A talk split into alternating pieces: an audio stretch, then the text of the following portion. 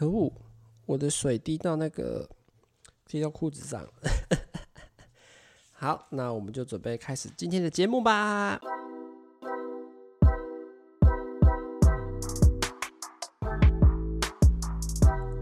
Hello，大家好，欢迎来到直男思维，我是主持人阿谦。今天要跟大家聊什么内容呢？今天就是来跟大家分享一个，我相信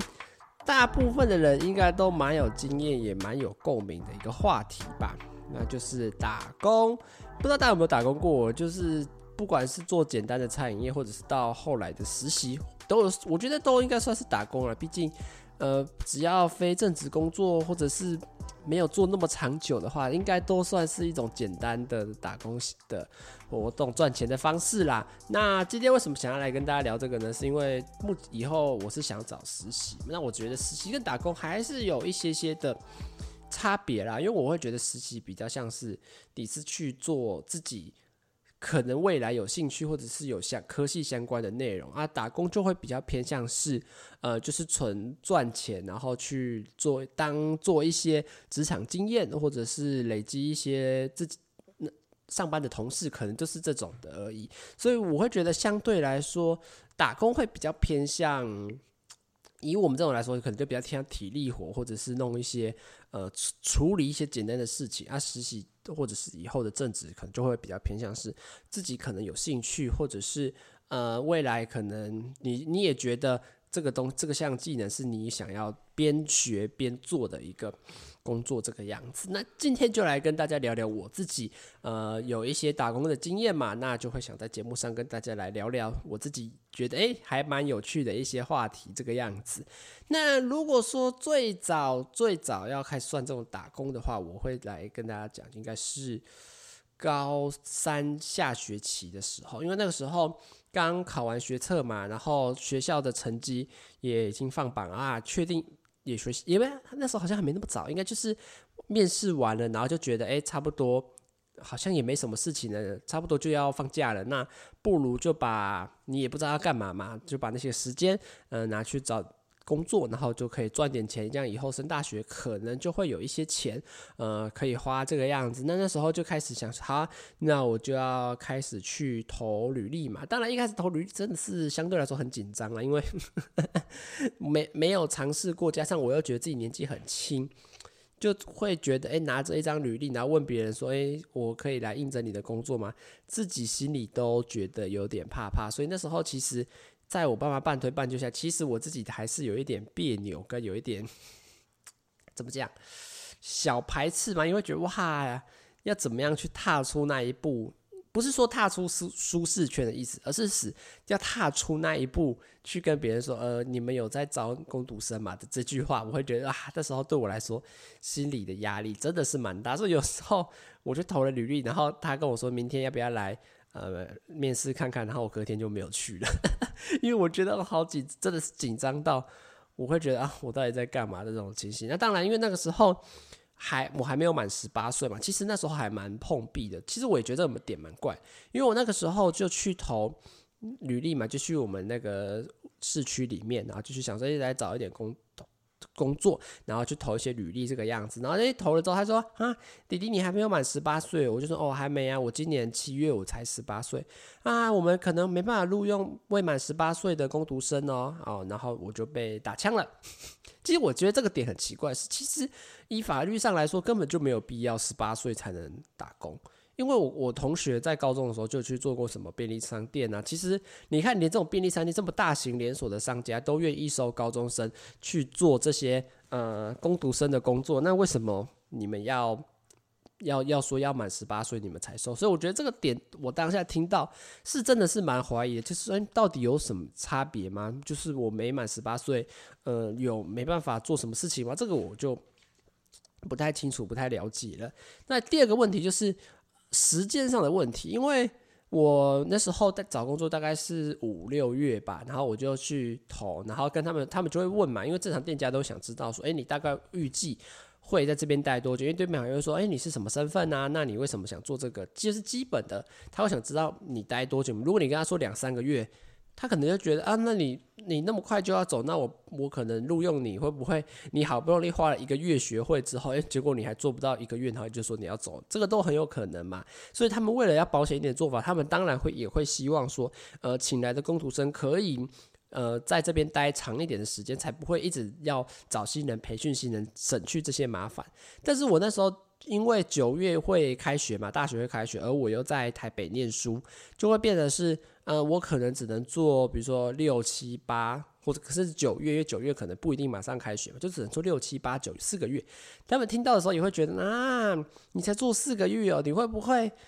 呃，做了之后发现不适合你就跑掉了，或者是你会不会做了之后，诶，九月的时候就离开，然后就变他们又要再找一个新的人，所以他们就会觉得很麻烦，因为毕竟培训或者是。把你教会，其实都是要花一些时间成本上，所以他们那时候也很常用呃这个说法来打枪我。所以我那时候，其实，在市区的投履历上，其实就都有到处碰壁这个样子。那后来我妈就有在那一个 FB 社团上面看到有人在发吧，就是说他们要缺那种计件的计件工人，然后我妈就觉得啊，你既然那个工读生都面试不上，那你就去当这个计件工好了。就去工厂里面包包货，所以那时候虽然一开始真的还是很紧张，就是你要自己一个人走过去跟他说：“哦，我是网络上来报名的那个。”虽然对他们来说一定没怎么样，但是以我自己的心态来说，我觉得哇很紧张，你知道吗？因为你要面对一个陌生的环境，然后你第一次人生中第一次要有老板在管你的工作，你就会觉得哈，我怕自己做不好，或者是我根本就不适合，自己就会有点很多担心的很多事情这个样子。好，那时候就去。后来，因为他就是基建工嘛，基建工其实最大的特质就是他不需要什么样的技能，因为比如说说我像那边做的工作都是超级简单的工作，你叫小学生来做也完全没有问题，也没有任何危险性，所以那时候就是去嘛，因为他也不是不看你会什么，因为根本就不需要会什么去，比如说早上去哇，然后就开始折那个纸盒，因为那个我去的工厂比较像是零件工厂，他就是去那边。帮忙包一些小零件啊，折塑胶袋啊，然后或者是折纸盒，因为那时候纸零件需要放到纸盒里面，所以我那时候的工作就是一直每天疯狂的折纸盒，训练自己的手速，每天折纸盒、折纸盒、折纸盒、折纸盒、折纸盒，包零件、包零件、包零件、包零件、包零件、包零件，装塑胶袋、装塑胶袋、装塑胶袋、装塑胶袋、装塑胶袋，把东西放到箱子里，装箱、装箱、装箱，连起来、连起来、连起来。对，我的每天的工作就是这样。然后寄件它的。的这种算钱的方法就跟外面的时薪不太一样，它就算你做以量计价，比如说你做包这个纸盒好了，你就折纸盒啊，一个零点五，你可能一个零点二，然后到时候你折好之后，你就去跟他们讲，就比如说今天下班的时候，你就跟他们讲，他就跟你来点哦，今天你完成的是这些，好，他就勾就计算计算哦，今天是多少钱，然后你折了几盒，比如说我今天折了一千多个纸盒啊，一千多个纸盒是多少钱？他是以这样子来计价，所以这时候其实就可以聊到我对这个工作其实最好奇也是最不满意的一个地方，就是真的太少了，你知道吗？因为必须讲，这个工作真的是超级简单。嗯，你说会累吗？我觉得那个是要说精神上的疲劳，因为你一直做同样的事情，而且加上工厂的环境也不是那么好，它没有冷气，它只有呃工业电扇，所以其实相对来说环境比较闷热，然后。他为什么要用计计件啊的？就计件的，就是他不是用时薪来算，因为他认为这个太简单，而且有些人，如果你手速够快，你其实是可以达到呃超越时薪的价格吗？或者是他觉得请你包这个的成本不足以用时薪来给你，这都有可能。所以我那时候最大的问题就是，我每在那边可能早上八点到，然后包包包包包包到下午五点搭公车回家。在那边待了快，中间休一个小时。如果我们假设八个小时好了，我一天可能才赚六七百块。对，如果以计价的话，比如说在那边贴贴纸、包纸盒这些东西加起来，零零总总的加起来，我可能一天才赚六七百块，因为它是以量来算的。然后这时候我就觉得很怪啊，妈的，我在这边待一整天，然后而且说实在，我也没有什么偷懒，因为。其实当然包纸很无聊，所以我有时候就是边听音乐或者是边放一些东西，然后在旁边放着，然后让自己的耳朵可以听或者眼睛可以看，比如看影片什么之类。然后可是手上的动作是完全不会停下来的，所以我都觉得我做的很认真，然后我也越越做越快，因为当然一开始进去你一定相对来说比较不熟悉嘛，比如说折纸盒，你可能还没有抓到什么样的手手速或者是什么样的巧劲儿，可以让你的纸盒折得快一点。但是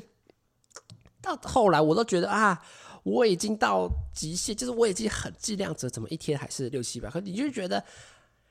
为什么花了八个小时的时间，然后结果赚的东西好像？也没有很多，就就这么一点点，然后你就觉得是你花的心力跟你付出的劳力精神，都觉得啊，怎么可能赚这么少？真的会有这种感觉。然后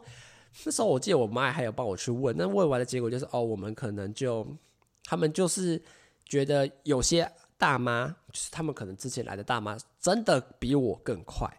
他们如果以时薪发给那些大妈的话，那个大。妈会做更多，我我应该哎，好像不是这样讲，我这样讲，他逻辑错了。反正就是以大他们啊，他们说法是以那些大妈来做的话，是可以达到基本时薪，而且可能甚至超过基本时薪的。这是我没有办法，所以我那时候其实做的真的是有点 没有什么意思，你知道吗？因为你会觉得你在那边待了一整天，好像才赚个六七百块，然后连一般连基本时薪，可能有时候连一基本时薪一半都达不到，你就会觉得真的是会。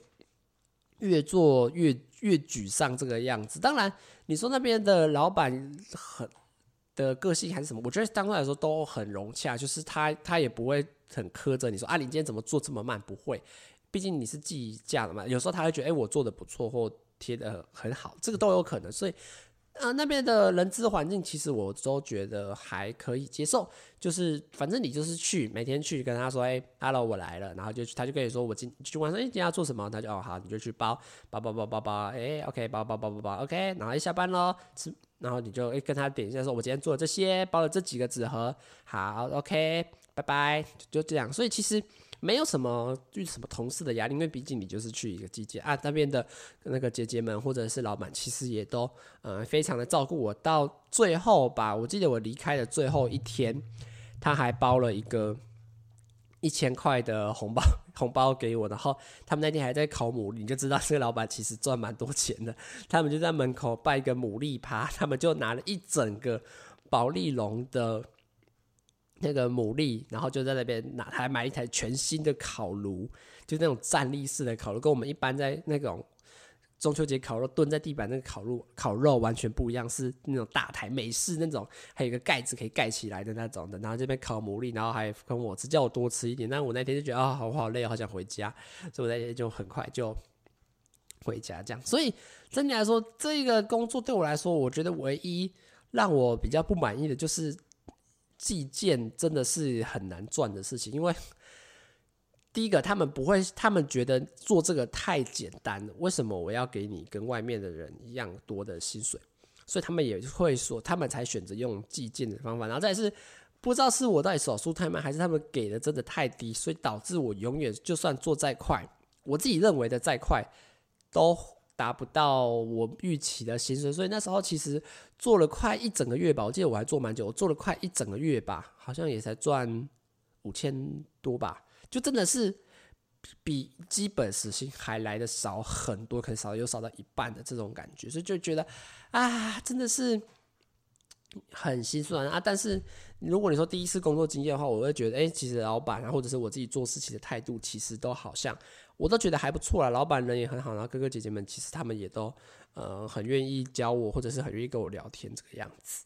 那之后就这个工作就大概做做我做一个月而已，因为八月就不知道是不做还是就上去，然后九月就也就回台北之后，就先开始适应大学生活嘛，因为那时候没有去找，没有马上去找工，就是觉得呃想要来先试试看说，说、欸、大学的生活到底会过得怎么样，或是怎么样过，所以那时候就先体验，然后到后来觉得、欸、好像。有点闲哦，大一好像没那么多课，也没那么多事情，我好像可以来找个工作来继续试试看这个样，所以我就开始在那种各个人力银行或者是各个网站上面，然后就开始丢履历，然后就去讲说，哎，看看学校附近有什么不错的工作，然后可以来就近可以找找看。那时候我就有丢各式各样，哎，结果好像都没有什么回应，然后我就觉得啊，我怎么？怎么也找不太，就算是满了十八岁，好像怎么也找不太到工作的感觉。这时候，那时候又有一封信就寄到我的那个 mail 里面，他是丸龟字面，他就主动寄了一封信来跟我说：“哎，我们这里现在有在缺工读生哦，你要不要来试试看？”我听到的时候我就说：“哎呦，哎呦，我被这么多家店打枪，然后他居然愿意收留我，居然愿意跟我说：‘哎，我们缺工读生，你要不要来？’哦，当下我真的是笨笨的，我就觉得好开心哦。”居然有人会主动来问我说要不要做工作，那时候真的太笨。我等下跟大家解释为什么。然后就觉得哎、好像可以哦，我就决定好，那我就来去。但是呢，真的是小麻烦，因为他不在我们学校附近，他在那个一零一信义区那边的星光三月底下啊，所以那时候第一次去就搭公车去，就觉得哎、好像也还好啊，搭公车搭个十五分钟去，好像好像也没什么问题啊，就简简单单的、然后就。就很快就到了，那坐车也就休息嘛，好像也没什么累啊。啊，到了，哎、哦，好，简单介绍一下工作，然后真的要做吗？好，我就说好，我要做。然后我要做之后，他就说好，那你因为还没满十八，还没满二十嘛，满二十岁的差别是什么？是二十岁以下的人是没办法自行开户的，但是他们这种玩归这种日本企业的是大公司品牌的，他们发薪水都是发呃转账的，所以。如果你没有一个个人账户的话，他没有办法发薪水到你的那个你的户头里面。所以我那时候他就说：“哦，要爸妈同意。”好，为了要让爸妈同意呢，我就要还要先把单子寄回台中，再把台再请我爸妈签完的单子寄回台北，真的是很麻烦。这个动作我真的是超级不喜欢。寄寄到台北之后，好，然后我就要去银行开户，我就很开心带着那张纸。带着我的证件要去银行开户，因为很笨。我跟你讲，那时候我真的是也没做什么功课，然后我就到那个银行。嗨，同学，你要做什么呢？哦，我要办那个，我要开那个工作用的账户。好，那你证件给我。好，那你那个那个那个表格，爸妈签名的表格给我。好，我给他。那开户需要准备一千块哦。你有身上一千块吗？好，完蛋。当下身上没钱，没钱怎么办？没有钱就说不好意思，拜拜。对，我就跑了一趟银行之后，跟他说了拜拜，我就就再回家，因为身上那一天就没带那么多钱，加上我又没有带我原本那一张提款卡，就变得哦，妈的，就变得我跑了一趟之后，就跟我说哦，不好意思，先生，你要准备一千块才有办法开户，我说我又再回家，再去。一次那个银行可能才有带一千块去，这个麻这个玩贵这边麻烦的并不只是这样哦。好，他就跟你说哦，因为我们是这种大企业的员工，所以我们会需要做一些基本的体检。那体检的费用呢，第一年是自己出，因为我怕避免说哦，那个你们。做一下下就不做，然后就浪费我们体检的钱，所以第一年的体检费通常都是自己出哦。但是如果你做到第二年或第三年的话，我们这种体检的费用就会帮你出。诶，好像还不错啊，第二年会帮我出，然后我就很开心。好，那就说好了，没关系啊，那第一年的费用我就呃自己去吸收好了。然后呢，他就说：“那我们有，我原本以为体检就是去附近的医院做。”他说：“哦，没有哦，我们的体检就要去专门有配合的医院，就是完了这边他们在台北区有台北市有一个指定的合作的体检的医院，你就只能专门去那里。好，超级远，我就从景美搭公车搭搭搭搭了超级多站到行天宫那里，搭了快接近一个小时吧，然后再走二十分钟的路到了那家医院。”然后呢，就开始哦缴钱，缴了一千三百块，这个都非常印象深刻。为什么第二这个点，他也会跟大家讲。交了钱之后呢，就开始体检哦，体检完，OK OK，我就拿着我体检证明，然后就拍照回传给那个那边的分公那个分公司的组长。然后说哦，我我体检好了，那体检表还没有下来，那他就说哦，没有关系，我们还是可以，你只要有。体检完的证明，我就可以让就可以工作了啊！之后的表格出来，你再回传给我，就哦好 OK。然后事情就买，目前到这里就先顺，还算顺利吧。然后就到了，然后呢，他就跟我说：“好，那我们先帮你排礼拜五上班好不好？”我就说：“好啊。”那因为那时候我比较麻烦，是我有时候五点下课。然后我还要从这里搭公车过去，所以他那时候排班会是六点，所以我那时候五点下课呢，就赶快跑跑跑跑跑跑跑跑，然后跑到公车站等公车啊，公车来了之后，赶快搭到新义区里面，然后赶快去那边上班。上班的时候他就先叫你换他们店里面的衣服嘛，然后这时候就去，然后我负责的部分是制面机，那时候就有一个学长会带着我，也是好像也是大学生吧，然后一个学长就教着手把手教我 怎么样的做制面。因为上次我们玩龟是做乌龙面嘛，所以我就必须要从，因为它有分呐、啊，它有分早班跟晚班。像我是做晚班，早班的人他就会负责把那个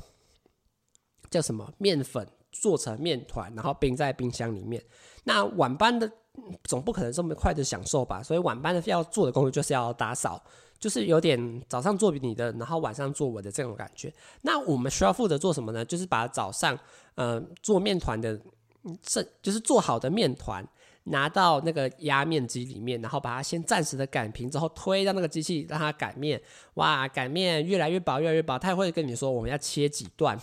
就是越压越薄，原本从很厚的慢慢压到薄的这个样子。OK，越切越薄，越切越薄。哎呦，到这个程度就好。然后呢，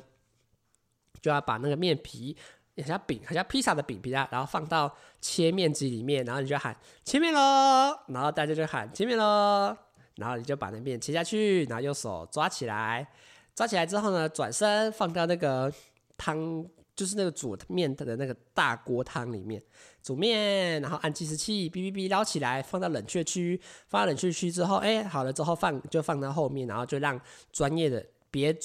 的部门的人去用手去把那个一球一球面抓起来，这个样子。这个工作看起来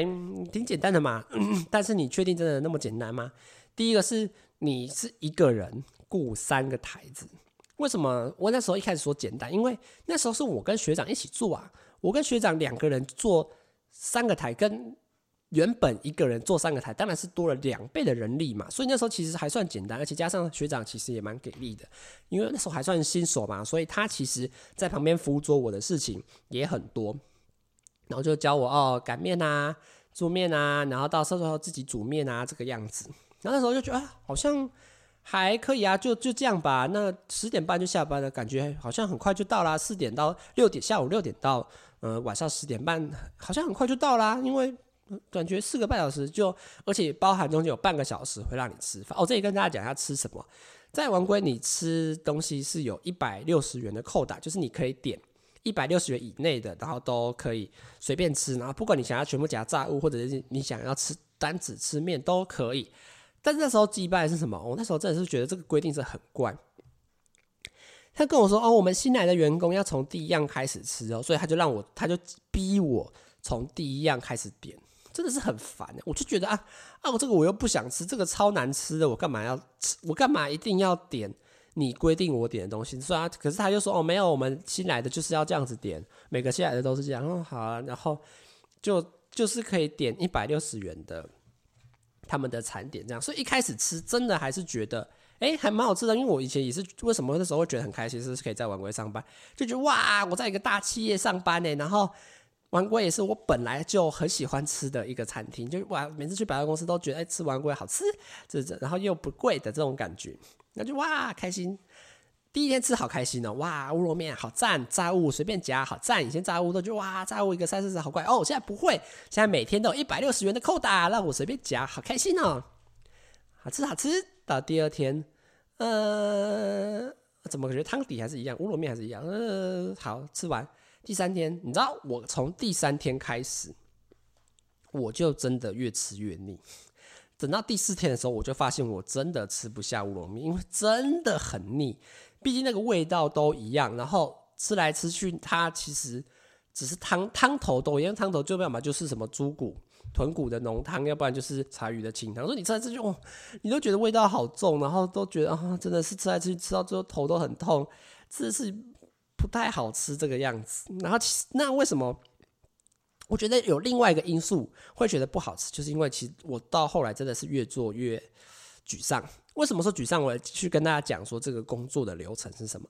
比如说像刚刚说我六点上班嘛，然后可能到那边，哎，就会简单的，大家如果觉得哎面还够，或者是客人没有那么多，他就说哦，那你们赶快先去吃饭。其实吃饭时间其实是呃不固定的这个样子。然后他就就去吃完饭，然后就继续做面，然后切面、煮面，就一直这样一个轮轮替这样子。然后就同时哎觉得面快不够了，那就要赶快再去压、再去切这个样子。哎、好像都还可以啊，还合理啊，我都觉得第一天做起来好像还蛮合理的。结果好，快要打烊嘛，因为像百货公司不是十点打烊嘛，所以他通常九点半的时候，他就会停止收银。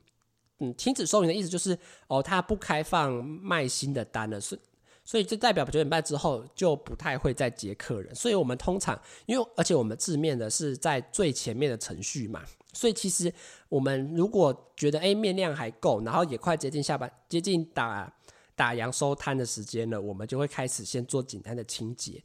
所以有时候就会开始清洁、清洁、清洁，然后最麻烦就是清洁。为什么这样麻烦？因为我们同时有三个东西要顾。第一个。我们要把那个切面的那个台，把面粉擦到完全没有面粉。这个光想象你大家都知道是多么累的事情。因为在做面团的机器，怎么可能没有到处都是面粉？一定是整台机器，包含板子、机器上面、机器的侧边，甚至连下面的柜子、抽屉，全部都会是面粉。加上在墙壁上也会被面粉喷到，所以你的工作就是拿着一条抹布。一直擦，一直擦，一直擦，一直一直擦，一直擦，一直擦，一直擦，一直擦，一直擦，擦完好，你以为这样没有了就结束了吗？没有，你还有切面台，切面台，因为它也是直接接触面团的，所以你也是继续擦，继续擦，继续擦，继续擦，继续擦，擦擦擦擦擦擦，好，擦到后来好了，接下来下一个煮面的那个油锅，因为它是用面粉。煮的是面粉水嘛，所以想必那个钩上面全部都会卡面粉，所以你就是拿一个刷子继续刷，继续刷，继续刷，继续刷，继续刷，继续刷，继续刷，继续刷，继续刷。好，你看起来其实，如果你说这是工作范围，我都觉得还可以接受。但是最不能接受的是什么？比如说预计九点半打烊嘛，对不对？我们可能九点二十、九点十分就开始洗，发洗不完呢、当然就开始我们两个哦，就一直洗，一直洗哦，从九点十分一直洗，洗，洗，洗，洗，洗。洗到十一点，我们都还没洗完，因为真的是、非常多东西，而且有时候你又不能太提早收，所有东西都是要擦得一干二净。好，这时候再下一个麻烦的是什么？他我们这种碗龟它是有日系的体制，所以它每天晚上都有晚课。晚课是什么样呢？就是那一区的分店长或分经理就会到集合大家，然后去。再把大家集合起来，然后在前面，然后就开始讲哦，我们今天营业额是多少啊？好像有比较少啊。然后谁谁谁出了什么状况啊？谁谁谁出了什么意外？明天要做检讨啊，然后要做得更好，然后就大家集就要集合做完这些事情。好，但是这个是一定要参加。所以有一次我们就在打扫的时候，我已经扫完，我跟学长都扫完了，别人还在扫哦。好，我就想，然后我们就开始等等什么时候要晚课，等等等等，好好不容易。聊完了，然后呢，当大家都还在扫的时候，我就问学长说：“哎，我们可以走了吗？”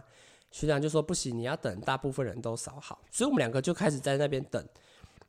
然后也不是等，然后就是会有人来检查啊，他就跟你说：“啊，这里不行。”然后你就哦好继续擦。所以其实整个这样拖拖拉拉，整也不是拖拖拉拉，因为真的很多事情，你真的光把那身材清理好就不止，可能就不止一个小时，就一直擦，一直擦，一直擦，擦到。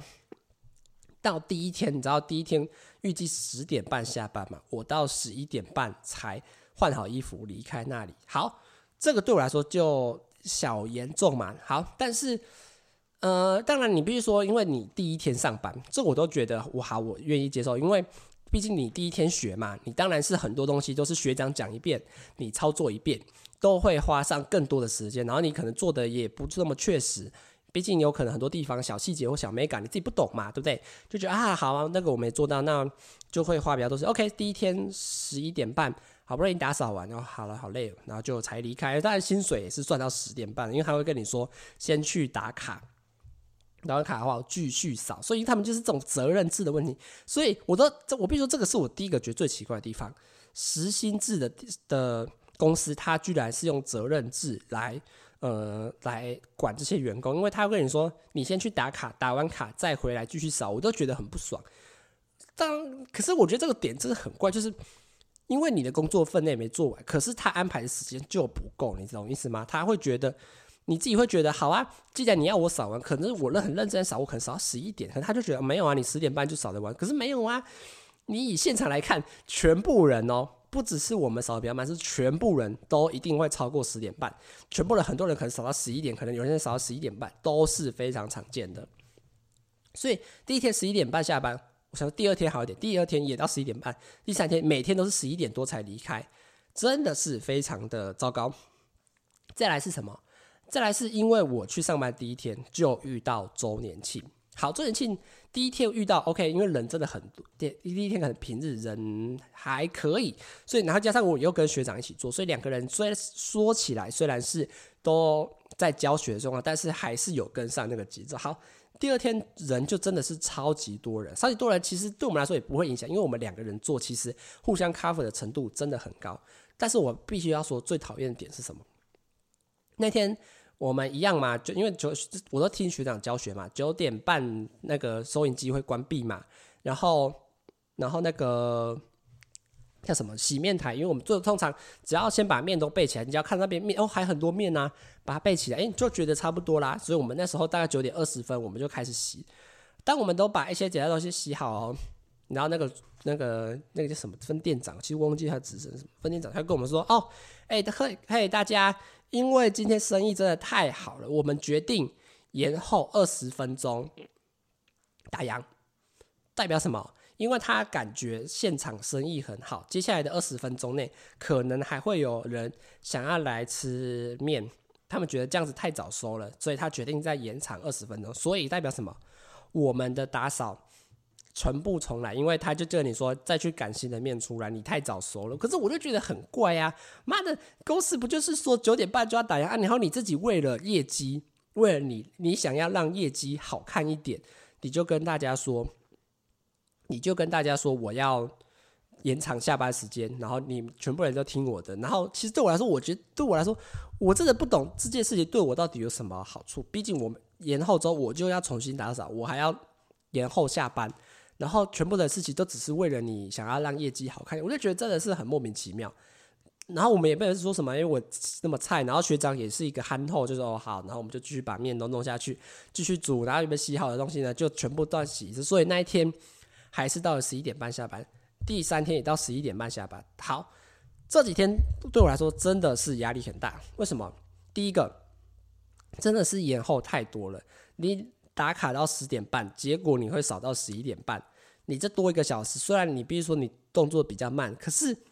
没有必要，我就觉得没有必要把所有的员工，因为如果你说我自己菜，我留下来扫，OK 啊，但是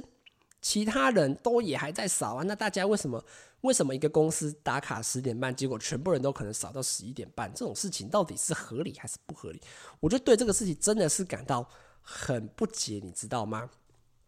再是什么？再是我后来发现，真的是。搭公车去真的很累，什么叫做？因为你以为简单的坐车就是休息吗？不不不，对你对我来说，真的回到家的那一刻才是休息的开。所以你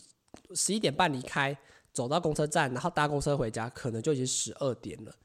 你就等于，而且在这个半个小时里面，你其实是没有休息的。你以为说你坐在椅子上是可以完全放松？没有啊，你还是要等啊。你就是在等公车开，摇摇晃晃的，然后你又觉得身体很热很黏，因为毕竟是做这种餐饮业，你就觉得很不舒服，然后你又很想回家洗澡。所以那半个小时其实真的是非常消耗。所以其实我做到第三天的时候，我就真的很怀疑，因为这工作对我来说真的是太累了，太而且那个老那些。这些公司体制下，那些人、那些长官，其实为了要让整个业绩好一点，他们其实对员工的要求也真的非常多，所以你很容易就会被盯，盯说哪里做不好，哪里做不好，哪里做不好这个样。所以我那时候其实到第三天，我就觉得我快不行了，尤其是周年庆这四天五六日一，我到礼拜天的时候，我就发现我不行，因为真的是太累，然后精神的压力真的很大。因为你看到我十二点回到家，然后我还要洗澡，然后弄一下东西，可能就是可能就一点多两点多，然后我隔天可能要上课。我就觉得，真我真的有，我当时第一个想法是我真的有必要为了工作逼到这种程度吗？我就觉得真的是很很不解了。我那时候觉得，那现在真的是第一个想法是我真的有这么缺这笔钱吗？真的是让我感到很怀疑。其实这时候我就很想跟大家讨论，就是我一直很怀疑的，当时候到现在也是很怀疑的事情。到底是我自己太菜，到底是我太草莓族，我承受不起这种社会上很正常的工作。我是正常，比如说就是哦，就上班本来就是会延后下班啊，本来就是工作量量就是这么大，本来就是会通勤。到底是我承受不起，还是这间公司的这些要求跟体制太太不合理、太严格。其实我当下真的就是一直在纠结这个事情。我到第三天还打电话给我妈，跟我妈聊这个事情，我还讲电话讲到哭，因为我真的是觉得这三天完全没有睡好，因为你光想象你明天又要上班的那个压力，真的是让我大到晚上真的是睡不好。然后你每天的隔天醒来的心情就是啊。晚上六点要上班，所以你可能五点多就要赶快走了，就真的是对我那时候心里真的非常不好，所以我那时候真的被卡在这个问题卡了很久。可是很久不是说好几天，就是那段时间真的就一直卡在这个漩涡里面，就是到底这个工作是我太菜，还是这个公司本来就不很很不合理？所以我当时在做的决定就是，第一个我认为啦，这个工作已经严重影响到我生活。第一个，你看他让我从五点半。虽然工作做四个赚钱的时间四个半小时，但是我实质的工作时间，我说工作时间不包含包含的是上班时间，加上我要去上班时间，加上我要调试准备上班的心情，这段期间，可能我就从五点一直到晚上十二点多都还是那个状态，然后可能隔天睡觉也没睡好，然后隔天上课时间也都是弄一种很紧张心，啊，今天晚上又要上班，不知道今天晚上会捅出什么篓子的那种感觉。所以，我到后来，我就到第四天，我就辞职了。第四天，我就发现我真的是做不下去，我就很快就跟那个组长说：“呃，我我觉得 通车太累。当然，当然，我觉得他懂了，他知道了。但是，我就跟他说，我通车太累，一每天这样搭公车去，真的是很不舒服，然后有点晕车，然后，然后上班下班坐公车，真的是有点距离，对我来说，去离学校太远了。所以后来他就辞。他辞职，他也没有挽留我，因为我比如说回到刚刚讲的。”他为什么没有挽留我？因为他知道这个工作的流动性非常高。就像那时候，这时候就可以回到刚刚刚刚那个讲，为什么我会说他那时候会主动寄给我？我很笨，因为我那时候不知道他就是很多公司就是这样随便发简讯，然后看有没有人要来。我就是那个白痴被调上去，觉得哦好，哎，有人有人主动找我，没有那个就是群发的，他就是发给一堆正在找工作的工读生，看看有没有人愿意来而已。然后为什么？他那么容易就录用我了，因为他也知道流动率超级高，根本就没有几个人愿意做下去，根本就没有人想要待在这种烂的环境。他自己也知道，工读生也知道，所以他已经很有一个心理准备，就是新来的人可能待不过一个礼拜就会走，可能待不到两天就会走。他们每个人都是有这种想法在，所以其实那时候我离开，他也没有说啊，可是你做得很好啊，你要不要继续留下来做？我觉得你可以再撑一下下。没有，他也没说，他就说哦好，那那你工作就这样，那衣服哪一天来还给我？然后呃，我们薪水的几号会发？就这样就结草草就结束，因为他其实心里就是一个底，说他知道这个就是会。流动率很高，当然我那时候有跟里面的员工聊，就是有一些比较做比较久，他也是说，他也觉得流动率很高，因为他觉得这个这个公司的待遇也很不合理，但是他也觉得哦，你有什么好批评？因为对他来说，他有工作做就很不错，但是对我来说，因为我觉得第一个我还是学生，第一个是他已经严重影响到我自己生活品质，我就觉得啊，真的是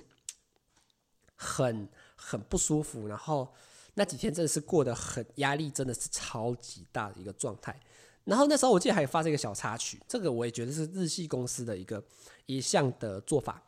就是那个时候像每天不是都会剩一些菜嘛，剩一些，比如说乌龙面煮太多没用完，或者是炸物炸太多没用完，以他们公司的 SOP 流程来说，这些东西就是要丢掉的，不可以再给任何人吃。所以你每天下班时间你就看到每个人就是疯狂倒数，我对这个事情真的是很不了解，很不，你不是不了解，不解。为什么要浪费这些食物？第一个，那个面条可能我有时候煮了一个一个面饼的量，然后结果诶煮好放在那里，超过时间了丢掉，放太久了丢掉，晚上没有人吃了丢掉，你就看你那个员工就把一整坨的面直接丢到垃圾桶里面，就说这个不能吃了。可是我就想说，真的有必要这么浪费食物吗？当然他们因为，然后再就是炸物，炸完了放太久丢掉。然后打烊了丢掉，就是全部的东西。我就想说，这些东西真的是很浪费，你知道？我真是看不惯这种事，因为我会觉得你应该要做好良好的这种品质管理，把能用的留下来，要不然就是看看有没有人需要嘛。不然你这样全部都丢掉，真的是很浪费。好，那所以那时候为什么发生什么事情呢？那个时候那个学长，我不是有一个学长带着我一起做面呢，他就看到打烊的时候，他就问我说：“哎、你要不要吃炸物？他问，你看，你想想看哦，你一个新手，然后他，你的带你的学长问你说你要不要吃炸物？我就问他说，可以吃吗？他说，哦，可以啊，我可以帮你拿几个。我就说，哦，好啊，那你帮我拿。这个，我觉得这个对话都很合理吧？结果他一拿完，然后放在旁边的时候呢，我就被骂。他就说，为什么这个东西可以吃？然后我我当下第一个很不解，就是啊啊什么意思？啊你学长不是说是学长帮我夹的，是学长问我说可不可以吃？结果为什么为什么我被骂了？然后所以我整个事情就很不解，你知道吗？然后他当天就在那个晚课的时候就训话说，这个东西绝对不能给员工吃掉，当天啊就当下就要倒到垃圾桶里面。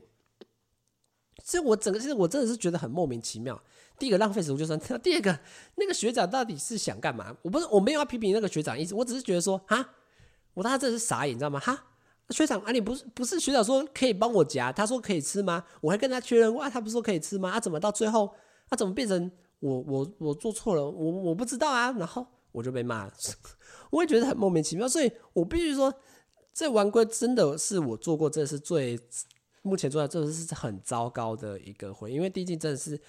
我觉得糟糕的点有两个，第一个是我那时候以一个新人，我的新人是完全没有任何工作经验的人进去。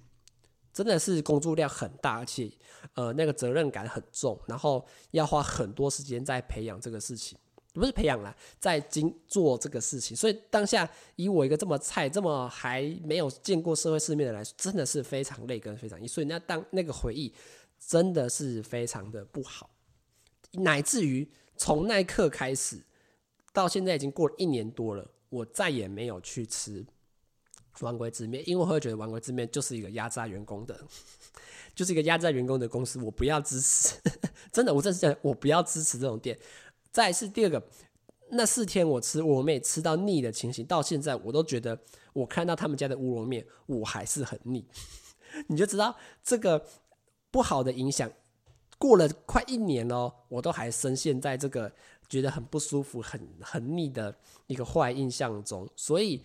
这个真的是让我感到非常糟糕的一次工作经验。所以，虽然后来有领到钱，领了三千多块，但你要想，三千多块里面，我还要先扣掉一千三百块，是我去体检做扣的费用，然后还要扣一些零零总总坐车什么之类。那心理上压力过那四天，我都觉得好算了，